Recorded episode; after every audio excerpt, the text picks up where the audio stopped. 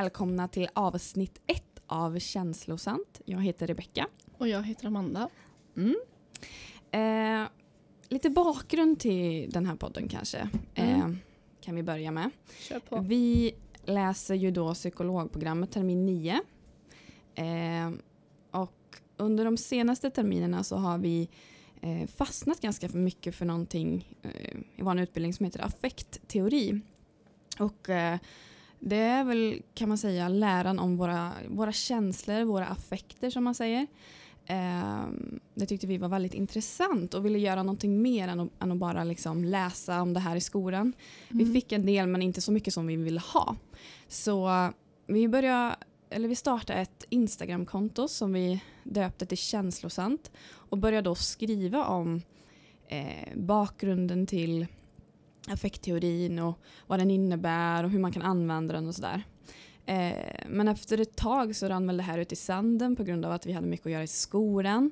Det krävde liksom lite research för att, skriva på, på det här kontot. Det krävde att vi la ner lite arbete liksom.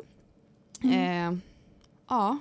Och vi kände väl att vi ville ha någonting som var lite mer lättsamt och lättillgängligt. Mer personligt. Så det är väl därför som vi har startat den här podden istället.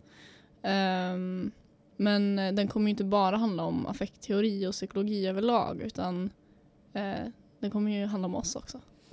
ja, precis. Ehm, och ehm, ja, vi kommer ju säkert diskutera psykologi eh, ganska mycket. Men ha en personlig vinkling på det. Ja. Mm. Och eh, även om vi liksom tänker att ah, men nu ska jag ta upp någonting personligt så kom, vi kommer säkert landa i någon typ av analys i något psykologiskt, på något psykologiskt plan. Liksom. Ja, För att det, det, det verkar bli så. det verkar bli så. Det verkar bli så ganska ofta.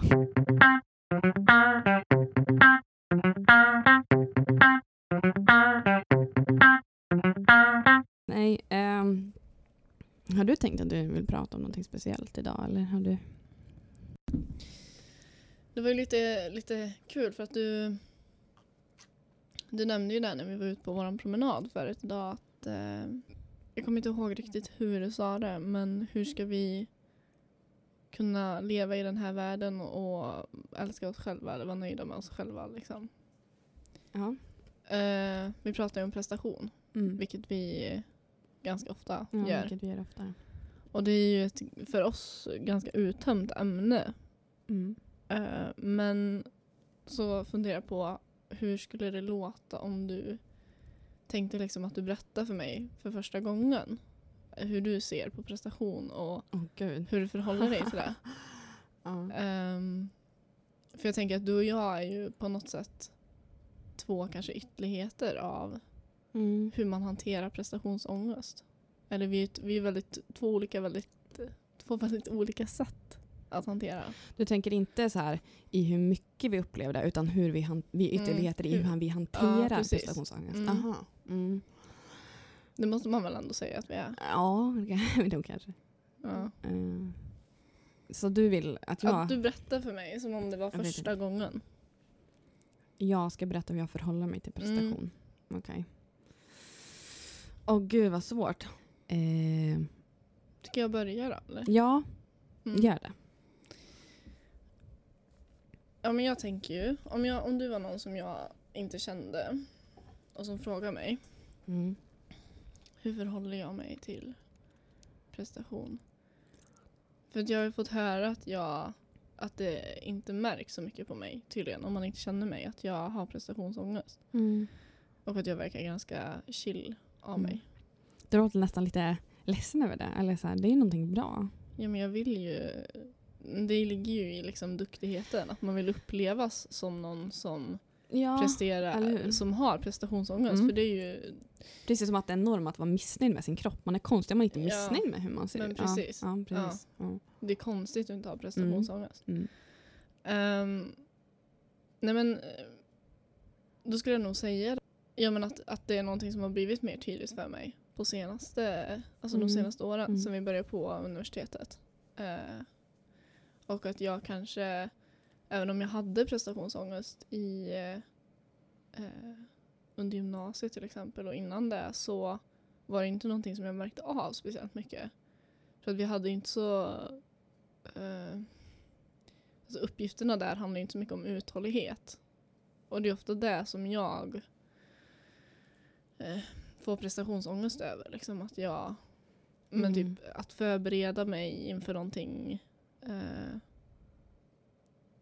ja, Mm. det är det som är det jobbiga momentet för mig. Liksom. Mm. Eh, så då skulle jag nog säga det att jag eh, att det är någonting jag har märkt liksom, på senare tid och att jag min, min främsta strategi för att hantera det är ju undvikande. Att jag gör andra saker. Att jag prokrastinerar Mm. istället. Så då skulle den här ytterligheten vara ett, ett starkt prokrastinerande. Ja men kanske. precis, Mm. undvikande. Ja. Och hur undviker man det? Eller hur undviker du? Men det finns ju, man, kan vara, man kan vara väldigt påhittig. För min del så, så handlar det mycket om att jag, jag blir ganska apatisk när jag har prestationsångest. Mm. och inte tar tag i att så här, förbereda mig för någonting eller så. Och kan sitta i min soffa och stirra i taket i några timmar. Mm. Eller sitta på mobilen i soffan. För det är som att så här, jag tillåter inte mig själv att göra någonting annat heller egentligen. Eh, Nej, du utan jag bara sitter där. dig själv. Ja, Liksom. men precis, Mm. jag sitter där förlamad och bara tänker på att jag inte gör det jag ska göra. Mm. Men jag får inte heller liksom så här, jag får inte sätta på en serie och Mm. titta på den liksom i, i den timmen jag sitter i soffan. Utan ehm, Så du är stenhård mot dig i själva undvikandet också? ja men ja, Ja. det är väldigt mycket skam i det. Det är väldigt Mm. skamfyllt.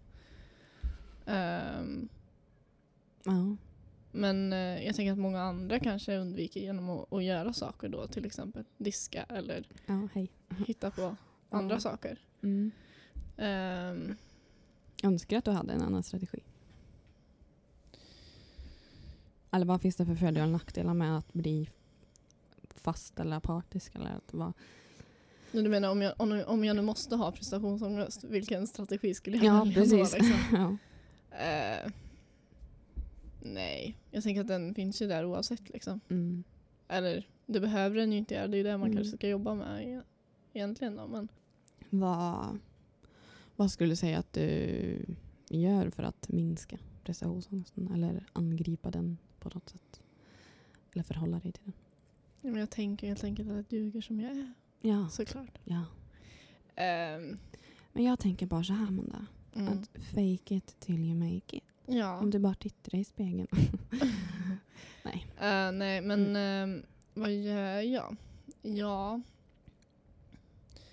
Nej, men först och främst så handlar det väl om att... att det måste bli jätteklyschigt, men att, att ta reda på liksom, vad det beror på. Var kommer det ifrån? Mm. Varför det kan känner vara jag... i sig. Eller? Ja. Ja, verkligen. Varför känner jag att jag inte... eh,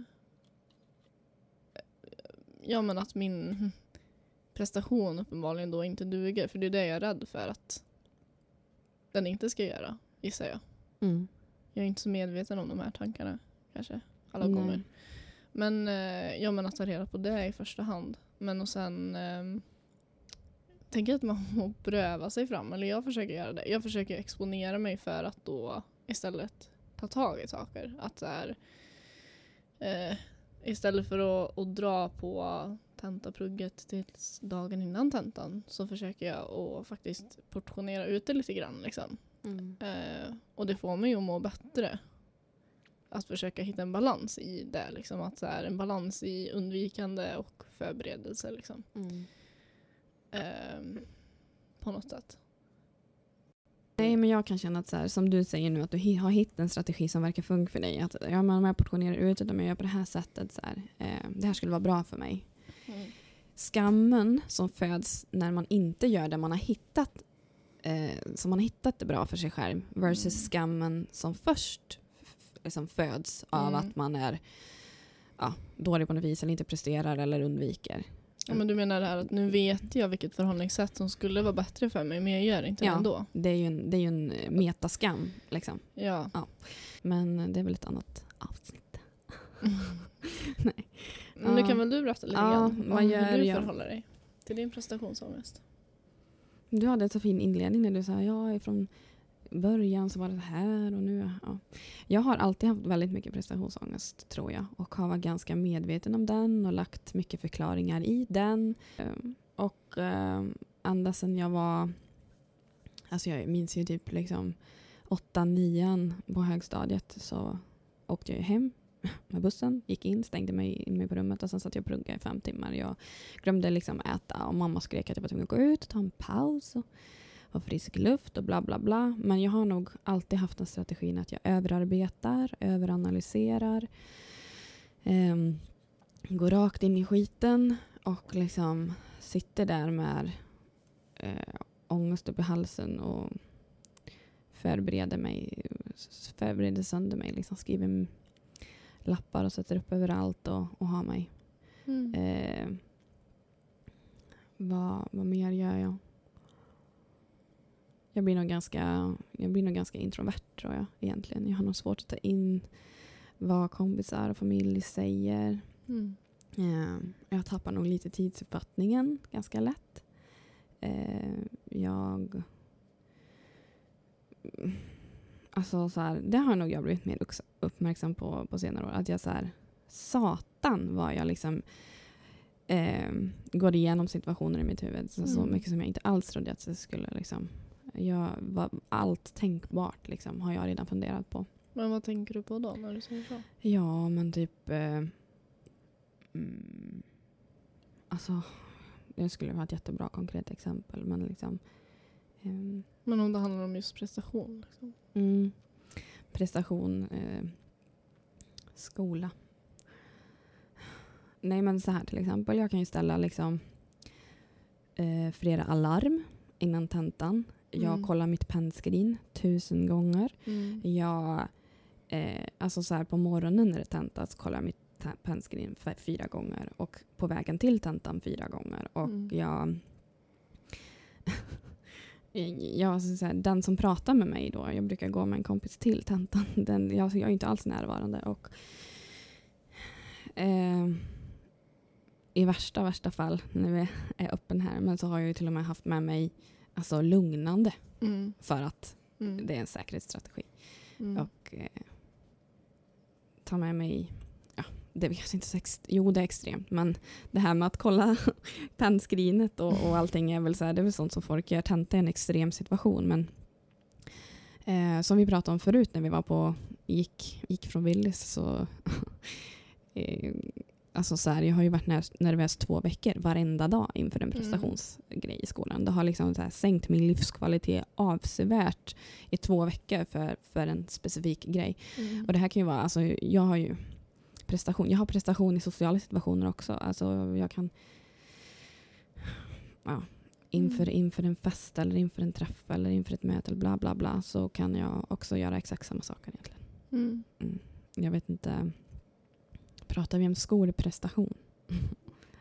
Ja, För social prestation är väldigt starkt för mig också. Ja. Mm. Nej, jag tänker att prestation överlag, Mm. alltså Mm.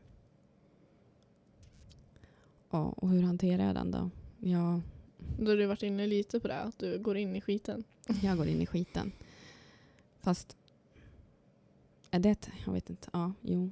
Det är ett Det- sätt att hantera. Det är men, verkligen ett sätt att hantera, tänker jag. ja, det är verkligen ett sätt att hantera. Kontroll. Mm, och det försöker jag exponera mig för att inte göra då. då. Eh, Hur går det? det går bra ibland. Mm. Eh, Hur går det när det går bra? Vad är det du gör annorlunda då? då? Mm. Jag tvingar mig själv att inte... Alltså så här, jag tror bara själva utförandet av den handlingen att gå och titta tusen gånger. Att så här, man behöver bara nypa sig eller distrahera sig. I mitt fall tror jag det. Mm. Sätt på en serie, prata med någon, sätt på musik, bla bla bla. Alltså, i, Mm. Distraktion är inte alltid bra men för, för oss med generaliserad ångest, nej. För, för mig i alla fall som har väldigt mycket ångest och som alltid jag ägnar mig väldigt stället åt- distraktion så tror jag att det faktiskt är bra för mig. Det är nog det jag gör. Mm. Det här med att eh, man måste, du vet, hela lägenheten måste vara städad innan man sätter sig Mm. ner för att göra en grej. Mm. Den är så här, den jobbar jag aktivt på. svår. Att inte liksom Mm. plocka innan en Mm. helg eller plocka innan utgång. För att det ska vara, det är så skönt när När man kommer hem och och så bara går man och lägger sig och så är det fint i lägenheten. Den, den försöker jag verkligen släppa. Alla sådana här saker som Mm. eh, man sätter upp förbud, restriktioner. Om, om jag bara gör det här, liksom, om det bara är fint innan jag... Mm. Den. den. Och social prestation. Ehm, då har jag oftast ganska destruktivt sätt att, att, att, sminka mig sönder eller någonting så. Mm. Men ehm, det, är, ju- det är ju inte bra. jag Det försöker bra. sminka mig mindre, jag försöker utsätta mig för det. Jag försöker... Eh, ja. Men som du säger, det här är ju bara konkreta liksom, tips och tekniker man liksom har för sig. Men, Mm. men man får inte underskatta att så här, men var kommer det här ifrån? Varför blev det så här? Och liksom ha empati med sig själv att det är på det sättet. Det, Och att det är någonting, precis som med alla beteenden och alla sätt som vi förhåller oss till saker, att det är någonting som är som sitter ganska djupt oftast ja, precis. och kommer någonstans Eh. ifrån. Det som jag har märkt att så här, alla de här konkreta grejerna vi pratar om nu. Att Mm. det har man ju hört och det hör man ju hela tiden och det är ju inget nytt och bla bla bla. Nej, det är det inte. Men efter man har gått i en terapi Mm. som inte har det här fokuset, i alla Mm. fall för mig, Mm. där jag blir lyssnad på, där jag blir sedd, där jag blev validerad, där, där jag fick förståelse för mig själv och varför jag gör så här. När det hade landat så kan jag börja liksom aktivt Mm. ändra mitt beteende. Men det är ju Mm, liksom det är individuellt. Men så har det verkligen funkat för mig. att Mm. Jag har inte kunnat ta till mig liksom, de här strategierna förrän, förrän jag blir sedd. Liksom. Nej, och förrän man förstår vad som är poängen med det. Ja, precis. Om jag... Om man inte för, eller för Mm. mig har det också funkat så. Liksom. Vi kanske ska tillägga det att vi, man gör egen terapi på Ja, psykologprogrammet. just det. Eh, vi har väl gått hos, en, hos varsin terapeut i 50 gånger. Och, Mm. mm. Så man, man märker ju saker där. Man lär sig saker där. Förhoppningsvis. Nej, men eh, det, har, det har hjälpt. Och liksom, även om man får en superpedagogisk förklaring att eh, alltså fake it till you make it kan ju vara skitbra om man förstår innebörden för en viss person. Ja, sure. Mm. Liksom. Även fast vi har läst fem år så, så här, den strategin funkar väl säkert. Liksom. Men, men eh, ja.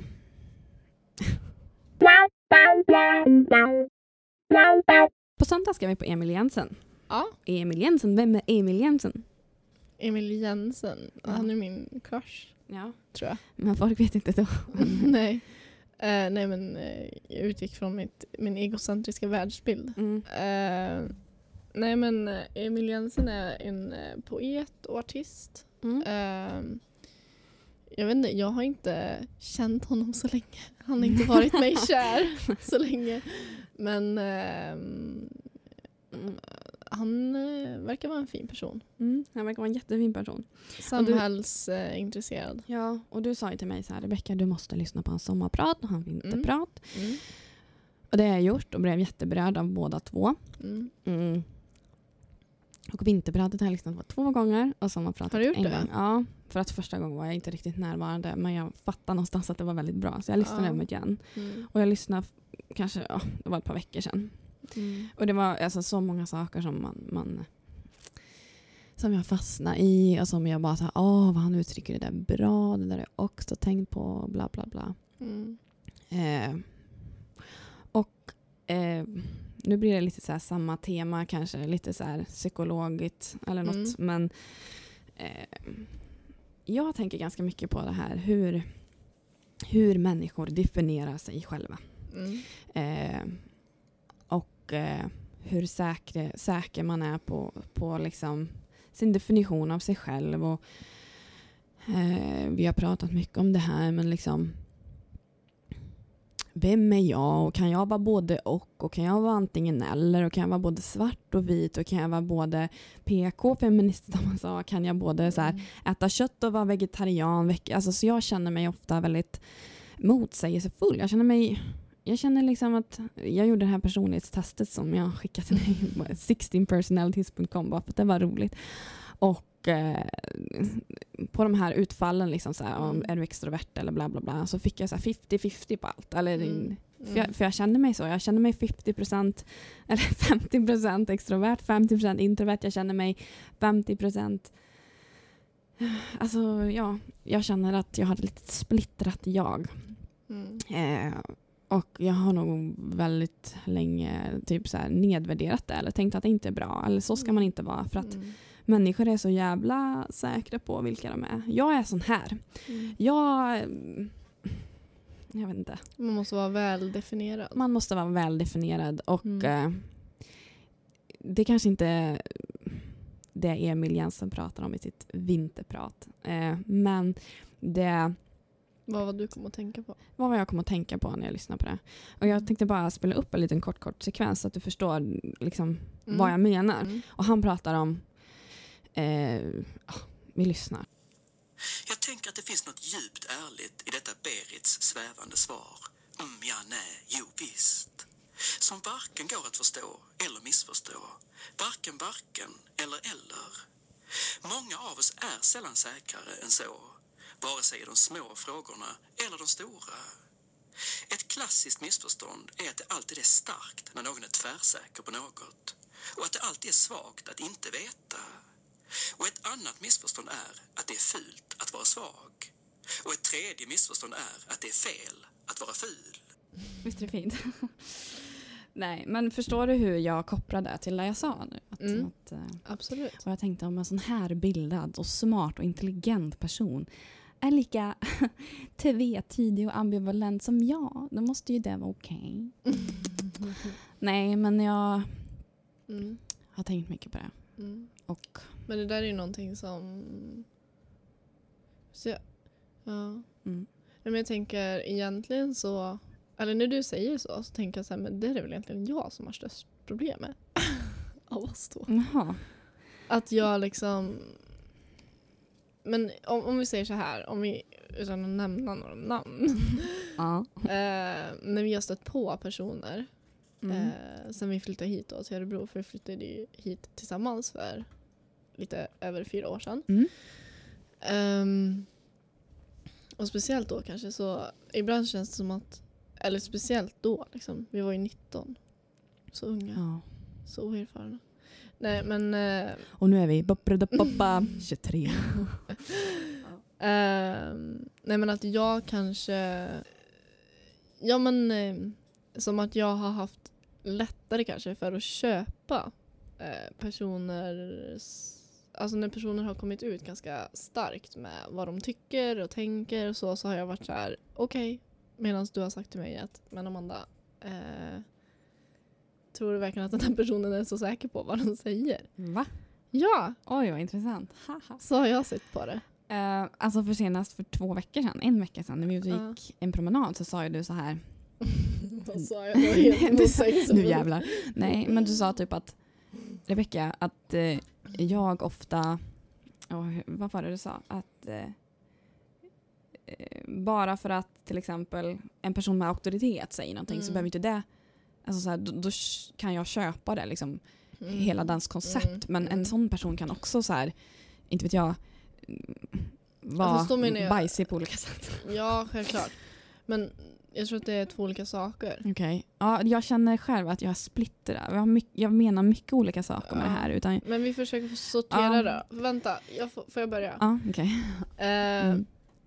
Med att säga bara att så här, det jag menade Mm. när jag sa det var att du lägger ganska stor vikt vid eh, när det är någon som har en eh, kompetens, skulle jag säga, Okej, kompetens. inom ett område. Mm. Och att det då tänker jag är skilt från ett personlighetsdrag där man framställer sig själv som väldigt Aha. alltså, säker och trygg i sig själv och säker på sin sak. Förstår du skillnaden? Ja, jag förstår skillnad. Men jag, jag är fortfarande förvånad över din reaktion. Eller Ja. att du tänker annorlunda. Men jag tycker nog att, att eh, Ah. du har varit bättre på att vara kritisk tror jag inför, Mhm. Mm. eh, inför sådana personer som vi har stött på. Att du har, va- Mm. ja, men du har varit bättre på att se att sådär, men det där kanske bara är en fasad. Mhm. Du pratade alltså om flera gånger jag gjort så här och inte bara om en person. Ja, nej, flera ja. gånger. Ja, men då, då, ja, intressant, kul. Mm. Kul. ja, det är kul för att den uppfattningen har jag inte. Och det, ja, okej, ja. Eh, Så det är intressant att du... Fast fan, kritisk är jag ju. Men, ja, det är eh, ju skillnad också. ja, men jag menar typ att jag Men det är ju intressant, men om jag säger så här då. Det är ju intressant att du... Då, för, för du tänker ju, antar jag, mm, att... Ja. Eh, förhoppningsvis. Nej men att, ehm, att det är någonting eh, fint mm, att vara mm, säker på sin sak. ja. Samtidigt som du då i praktiken, när du stöter på sådana personer som är väldigt säkra på sin sak, ifrågasätter det. ja. Förstår du? Fast jag har inte den bilden av att jag ifrågasätter det. Men om Men jag gör... eh, Jag tycker det. Jag som utomstående, så jag har Ja. rätt. men jag kanske gör det till viss... Ja, jo, jag kan komma på tillfällen när jag gjort det. Det kanske är min egen ångest då, då jag vet inte. Jag tror det. Eh, ja.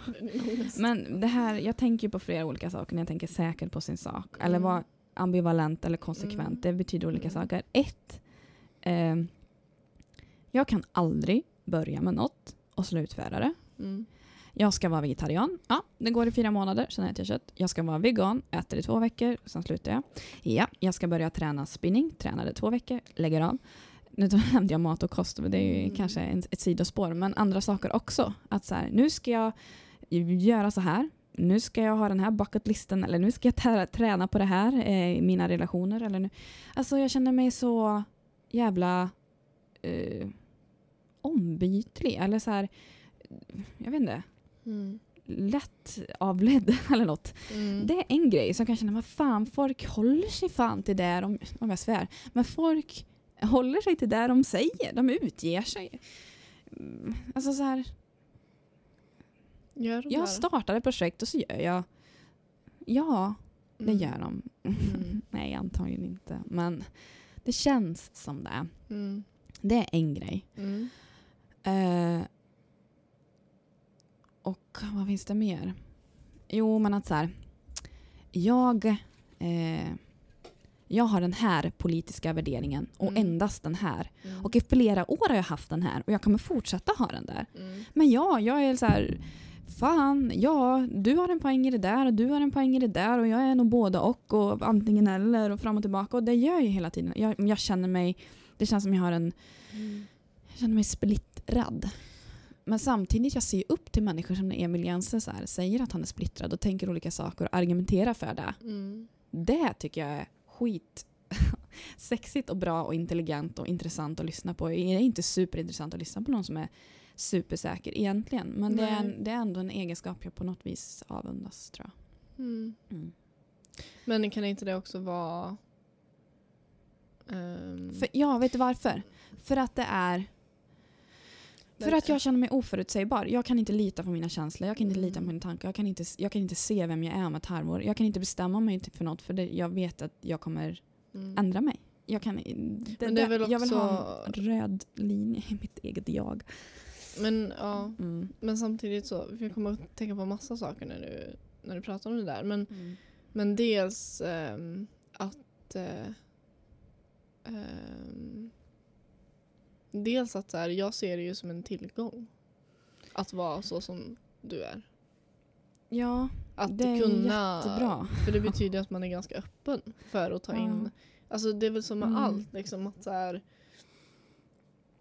ja men att, att eh, både du och jag och i olika avseenden kanske olika mycket också men att vi eh, introjicerar, alltså tar in andra människor, andra människors åsikter i Mm. ganska hög grad. Mm. Det tänker jag kan vara väldigt problematiskt men Mm. också en väldigt stor tillgång. Mm. Eh, det kommer jag tänka på. Sen kommer jag tänka på den diskussionen vi hade med våra klasskompisar häromdagen om, om Jungs teorier. Eh, om att man eh, eh, om, om kärleksrelationer då kanske speciellt men jag tänker att det applicerar på egentligen alla relationer som man har i sitt liv. Att man omger sig med personer som, ja, som, som Mm. har sådana egenskaper som man själv kanske Mm. ligger lite lågt på. Eller eh, inte saknar då. För jag antar att han då menar att, att vi har alla, egen, Mm. alla har alla egenskaper men vi ligger all, alltså alltid på en skala liksom, av de egenskaperna. Okej. Ja men det är fan bra. Jag tar med mig två saker från det du sa. Dels att så här, okej men jag kanske, eh, det finns två mynt av att vara som, eller det finns för och nackdelar med att vara öppen då. Och jag kanske Mm. mycket känner av det som en nackdel och det är väl att så här, man tar in så mycket så att man känner sig splittrad och osäker och att det på något Mm. vis är priset man kanske får betala med, med, Mm. med att vara öppen eller något. Men eh, Men att det Men såklart är någonting också- som man kan jobba med. ja, absolut. Att hitta en balans i. Liksom. Ja. Och sen att jag kanske omger mig med människor som är ganska säkra på sin sak.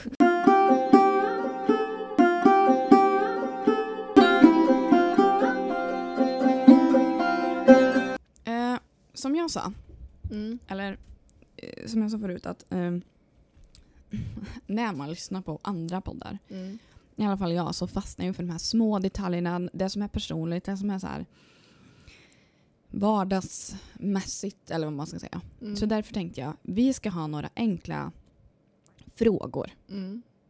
Som inte är djupa på något plan egentligen, eller kan, kan bli. Men, men bara som eh, folk vill ju lära känna oss kanske. Mm. Mm. Så Okej. jag tänkte ställa, Ja. nämn två saker du avskyr.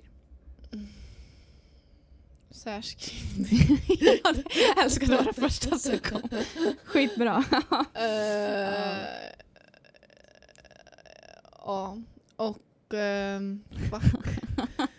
Eh, Satte mig på pottkanten. Eh, Jag vill ju säga narcissistiska män, men alltså... Hatälska. Man får säga det, man Man hatälskar. får säga om man hatälskar. Ja, Mm. det får man. Fast älsk... Ja, nej men eh, det är starka ord vi, Mm. vi rör oss med. Men jag tänker att hata är ett ord som man skulle faktiskt kunna använda. Utan att vara men- extrem i den här kontexten. Alltså Ja, narcissistiska jävla män. ja men så Mm. känner man ju ibland. Ja. Ja. Vad finns alltid i ditt kylskåp? Ehm, kvarg. Kvarg. Vad tråkigt. Ehm, Gymshark. eh, nej. Eh, finns det något mer som alltid finns i mitt kyl? Men det är väl typ det. Tråkigt nog alltså. Kvarg. Ja. Är karigt. Kar, karigt, vad säger man? Ka- va? Någonting är karigt. Alltså så här, Ja. vet du vad jag menar? Fast säger man Det är inte karigt typ på fjällen. Kalhyggen tänker Jo, jag på. ja, skitsamma. Kvarg är karg. Säg något som alltid får dig nostalgisk. Åh. ehm, mm, Paramore. God, just felt so good! ja, Ja. Nämn en guilty pleasure-sak eller aktivitet. Ehm, oj vad svårt. Ehm, You gotta have them. Alla har. ja det är klart jag har. Jag bara jag ska försöka komma på något. Typ Ehm, Bonde söker fru eller något sånt där. Eh, Ja, alltså, du yes to vet the ju- dress. Kollar ni också det programmet? Say yes to the dress. Eh, ja, alla våra en-lyssnare gör säkert det. Nej men, ja, du vet ju, Nej, uppenbar- du vet ju uppenbarligen bättre vad jag har för guilty pleasures. Jag tänkte att det De här är- var ett bra sätt för dig att släppa kontrollen. Ja. Att bara säga att ja, men jag tycker om typ Justin Bieber eller vad det nu kan vara. Ja, Du tycker inte om Justin Bieber, men jag tycker inte om Justin nej. Nej men Nej, de ligger, du vet ju, jag har svårt för sånt här och, och mina guilty pleasures ligger eh, långt undantryckta i det undermedvetna men du vet ju bättre, hör jag. Nej men Mm. alltså säg yes dress är ju definitivt ett guilty pleasure Ja. som jag har.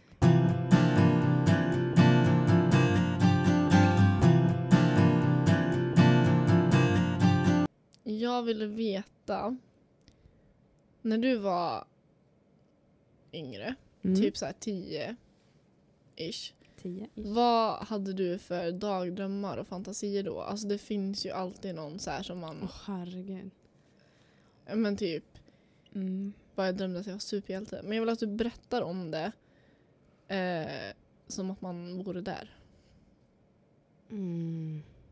Jag vill att vi visualiserar tillsammans. Tio år, då gick vi fyran. Mm. Okej. Jag tänker typ tre saker samtidigt. Mm. Det ena handlar om mitt utseende och hur jag skulle vara snygg. tror jag. Mm. Det andra handlar om mina föräldrars skilsmässa och hur de, hur de skulle bli ihop igen. Ja. Och det tredje är nog kanske hur jag skulle vara. Eh, redan då hade jag ju jättesvårt att prata inför klassen och varenda Mm. liten uppmärksam... Alltså så, här, så fort jag hamnade i centrum så var det superjobbigt. Mm. Så det var nog... Um, Okej, jag testar att Mm. berätta. Mm. Eh, tänk dig tillbaka till liksom Råda skola. Okej, jag sluter ögonen. Ja. Mm. Den där liksom beigegrå, tunga betongbyggnaden med tre våningar. Med eh, typ sån här, du vet, mörkgrått golv med fossilmärkningar i och sån här, eh, vad heter det, som man inte ramlar i trapporna. så här kardborre, så här iskallt golv liksom. Mm. Eh, räckena var mörkblåa med såna här trä eh, på. Ehm, Mm. på nedersta våningen där gick vi ju när vi va, gick i låg, låg mellan där. Mm. Eh, I det klassrummet längst bort liksom. Mm. Eh, där hade jag, där gick jag ettan, tvåan, tvåan, tvåan trean. Du, Hur såg, hur såg klassrummet ut? det var stort, det var vitt, det var rektangulärt, det var på långsidorna så var det ju fönster som vette ut mot skolgården. Och Det kom in väldigt mycket ljus. kom in väldigt, väldigt mycket ljus. Och på andra väggen så var det alltså teckningar som vi har gjort, du vet så här. Eh, alla månader på året, typ. Mm. Så hade alla gjort någon bild till det. Eller så hade det varit någon så här forntiden, vi har ritat dinosaurier och bla bla bla. Mm. Det var alltid något tema eller typ alfabetet satt på den sidan. Mm. Eh, vi har en lärare som heter BL. du vet vad jag menar? Kanske. Ja. Ett dubbelnamn i alla fall. Mm. Hon har svarta jeans, en t-shirt som är vit och svartrandig och en svart cardigan. Mm. Plufsigt hår med liksom massa mousse i. Mm. Och hur vi sitter placerade i rummet är liksom i, som i fyra klungor. Liksom vi har fyra runda bord med Mm. kanske så fyra, fem stolar kring varje bord. Eh, och stolarna är såna här, du vet, ganska obekväma. Man så här, en rund sits, ett runt ryggskydd, eller rund, rund rygg liksom. Och Mm. sen så är det som en sån här pinne nere vid fötterna som man kan lägga upp fötterna på. Eller vad, ja, du vet jag menar. ja, Mm. precis. Mm. Jag satt i det bordet som var längst ner ut mot skolgården. Mm. Eh, vi, har, vi ska ha högläsning ur bok. Mm. Vi läser ur en bok som är ganska bra. Mm. Typ så Sune eller någonting, jag vet inte. Och vi går då klassen, klassen runt. Vi Mm. börjar längst fram med den, ena, med den här personen som sitter längst fram mot, mot BL. Och de läser en mening och en mening och sen är det nästa och en mening. Och jag räknar ut när det ska bli ja. Du vet så här, Mm. vilket bord ska hon ta efter det första bordet? Är Mm. mitt bord, vilket håll går hon? Alltså jag Mm. sitter och tänker och Mm. tänker och tänker. Och det visar sig att ja, men mitt bord kommer då enligt mina beräkningar att bli sist. Mm. Så jag har ju liksom 120 puls hela tiden. Och när vi kommer till mitt bord så är det liksom olidligt. Det går inte att tänka, det går inte att fungera. Det går väl så här, allt går bara på autopilot. Och min puls är liksom så här hög i alla fall.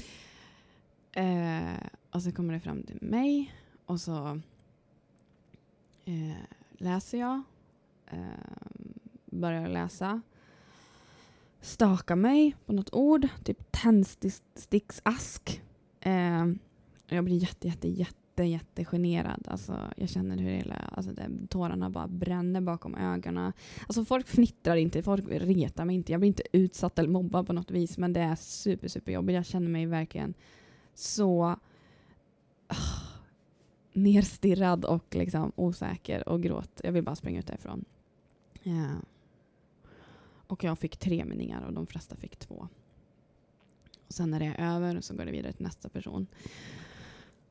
Och 20 minuter efter så kan inte jag tänka på något annat än hur generad jag var och hur dumt det lät och hur jag stakade mig och killen jag var kär i som satt, killen A, eh, som satt bredvid, att han skulle ha sett det och nu skulle liksom han ha, nu skulle inte han vilja ha mig nu längre. Och, Ehm, jag hade ingen att prata med, jag visste inte vem jag skulle prata med. Ingen skulle förstå om jag förklarade heller hur ledsen jag var för det här och vad töntig jag var som kunde känna det här inför läsa, inläsa inför en bok. I en bok, inför en klass, herregud. Ah, Men vad var din... Eh, hur relaterade det till dagdrömmeri och fantasi? det gör det ju verkligen inte. Oj, jag var verkligen i helt annat. Det jag gick in i var att så här, beskriva någonting med inlevelse. Men du sa dagdrömmeri. Men var det inte att du... Men. Men att du, du sa ju att din tredje var att så här, att du kanske ville göra det på ett bra sätt då, eller? Ja, men jag, var, var eller på ett... Nej, men jag dagdrömde nog. Alltså, det låter ju positivt. Men mina, Ja. da- mina tankar i dagen, vad jag fantiserade och Ja. drömde om Ja. inom situationstänker var ju så här, alla potentiella situationer där jag kunde göra bort mig. Men någonting Ja. positivt då? Nej, jag, jag drömde att jag skulle vara smal och snygg och fin. Men drömde du att inga, jag, hade, hade du inga så här typ jag, var, jag är superhjälte? Nej, jag minns inga sådana alls. Det var bara Nej. liksom så här, förhindra katastrof. Eller? Vad hemskt. Nej men artist, okej. Ja. Jag står på en scen liksom. Mm. Ja, men inget in, alltså så här, det var för mycket hot i mitt liv. Jag hade inte så här ro och dagdrömmar. Jag hade inte tid. Nej. Jag, hade inte, jag var inte alls så nyfiken och glad på livet. Inte i tioårsåldern. Men nu har jag ju det. Men då Mm. vet du fan. Jo, artist absolut. Jag kunde drömma om att vara artist. Mm. Men du fick det här istället. ja, ja, det var ju kul. Så uh, tändsticksask. Det är märkligt hur vi slås av och slåss för förståelse. Det sänker trycket. Trycket i ådrorna. Trycket av ångest i halsen. Det skapar symmetri. Av det motsatta tappar vi riktning, svävar och gråter. Sök din förklaring, din modell. Tappa den igen och igen. Där ligger hon. Hon är snart död. Funderar över livet. Eller funderar över annat. Vi får aldrig veta. Men vi kan ibland skymta blickar. Blickar som vi tror oss förstå. Vi skapar mening i ett abstrakt rum. Det är märkligt hur vi slås av och slåss för mening. Det där var väl en dikt som på något vis speglar det vi pratat om idag också. Det var ganska sammanfattande. Mm. Förståelse och mening. Vilka är vi? Hur skapar vi vår förståelse? Mm. Vad är vi när vi gör tappar vi? den i prestation? Vad kanske? Nej. Vad är vi ens?